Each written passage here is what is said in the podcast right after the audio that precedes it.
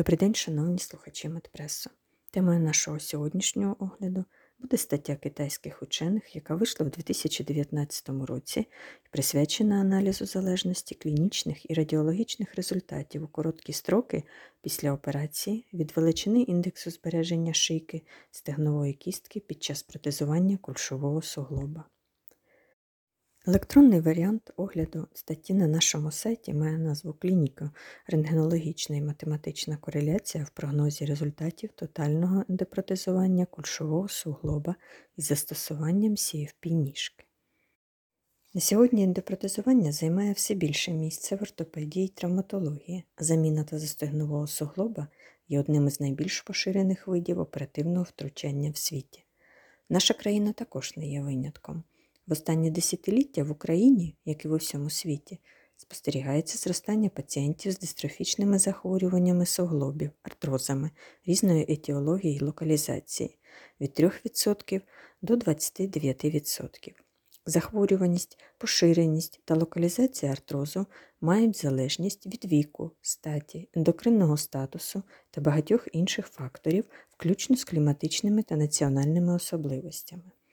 Отже, за даними літератури, із власного досвіду можна сказати, що артрози – це проблема не тільки літніх людей, а також осіб працездатного віку і навіть у низці випадків – підлітків і молодих людей, у яких зміни часто розвиваються на тлі різних диспластичних процесів суглобів. Основним показанням для ендопротезування є кокс-артроз 3-4 стадії будь-якої етіології.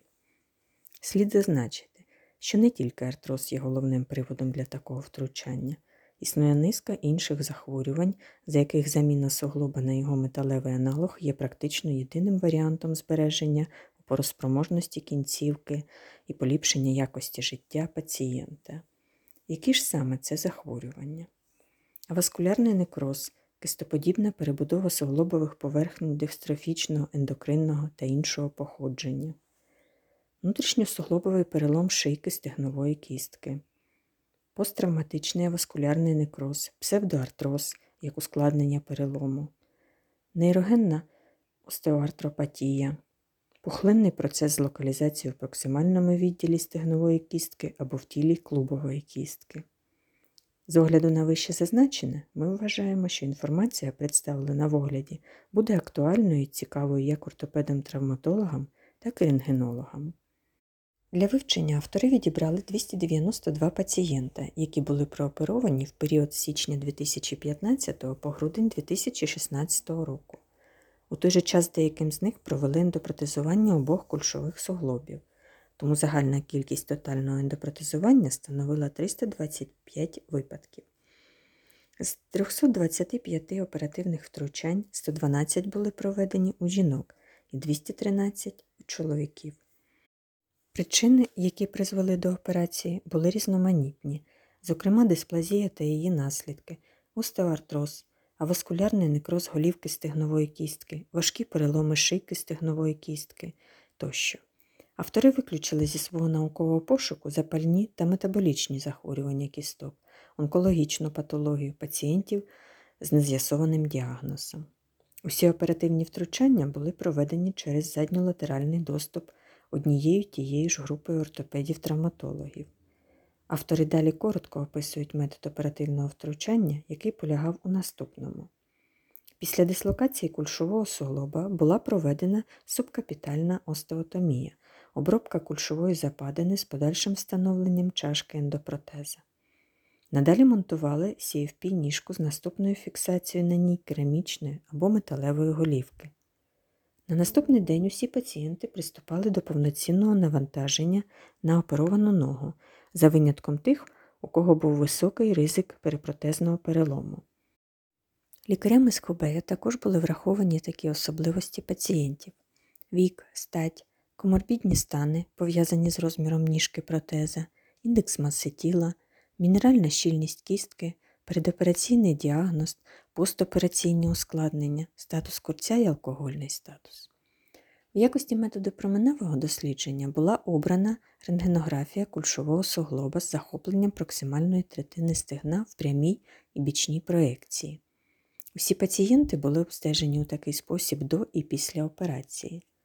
На передопераційних знімках визначали довжину відрізка, який найкоротшим шляхом з'єднував середини підстави голівки стегнової кістки і міжвертлюгової лінії. На післяопераційних знімках у прямій проєкції дослідники визначали відрізок, що характеризує ступінь збереженості шийки стегнової кістки. Індекс збереження шийки стегнової кістки обчислювався шляхом співвідношення довжини післяопераційного відрізка до передопераційного, потім отримане значення множилося на 100.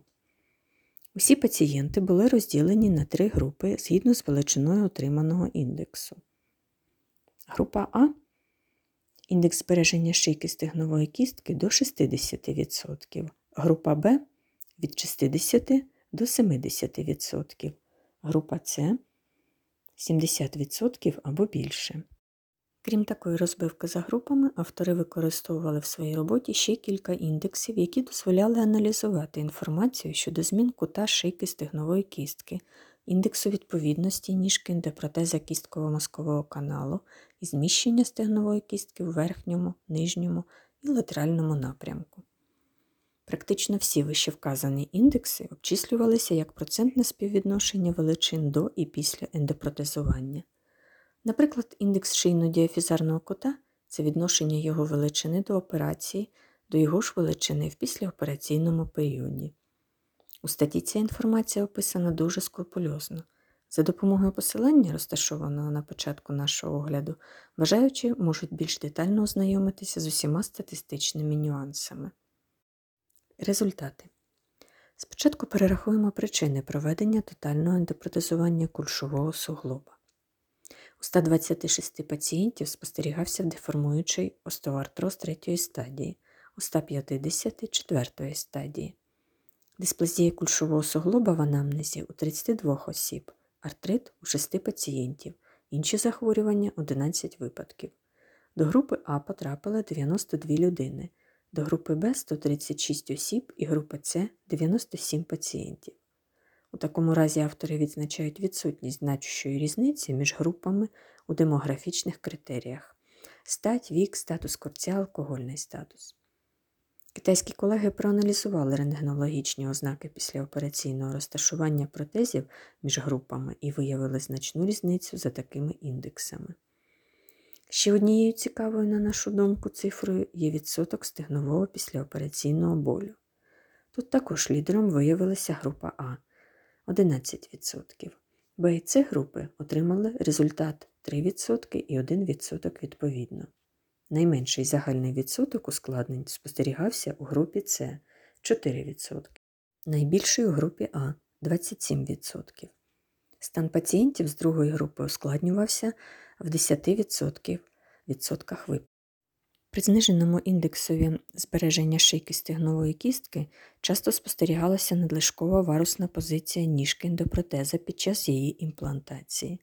Цю залежність китайські колеги обґрунтовано пов'язували з тим, що кут вигину CFP-ніжки змінити неможливо, і в разі неправильного встановлення ніжки не виходило дотримуватись необхідної фізіологічності після фіксації протеза. Саме цей факт колектив авторів вважає найбільш важливою знахідкою своєї праці. Ще один цікавий факт стосується такого ускладнення, як припротезний перелом. Група А показала в процентному співвідношенні в 3 рази більшу кількість цього післяопераційного ускладнення порівняно з 2 іншими групами. Швидше за все це пов'язано з тим, що у разі зайвої резекції шийки відбувався надмірний тиск ніжки протеза на діафіз стегнової кістки її латеральним контуром, що в результаті позначилося на зростанні числа переломів. Автори вказують на деякі обмеження свого дослідження. Найголовніше – це ретроспективність роботи і невелика вибірка пацієнтів. По-друге, для статистичних висновків використовувався тільки метод одновимірного регресійного аналізу, і деякі залежності могли бути втрачені з поля зору. І останнє, спостереження за пацієнтами здійснювалося протягом 2 років після операції, що не дозволяє судити про віддалені результати застосування методики. Хотілося б додати кілька власних слів. Ми вважаємо, що результати цієї роботи безсумнівно заслуговують пильної уваги. Одним з найбільш цікавих і практично значущих висновків, які можна зробити після прочитання статті, є той, що необхідно індивідуально підходити до довжини ризикованої ділянки шийки у кожного пацієнта. Для того, щоб максимально запобігти ускладненню ендопротезування, необхідно залишати близько 70% довжини шийки стегнової кістки неризиктованою. Пропонується це робити за допомогою передопераційних рентгенограм із застосуванням відповідних вимірювань. Однак необхідно пам'ятати, що у разі такого підходу вкрай важливою є робота рентген-лаборанта. Тільки за умови ідеально правильного укладання і вивіреної фокусної відстані можна отримати вірні дані для вибору рівня остеотомії шийки. В іншому випадку є ризик невірно трактувати результати рентгенограмометрії, наприклад, прийнявши проєкційне вкорочення шийки стегнової кістки за дійсне.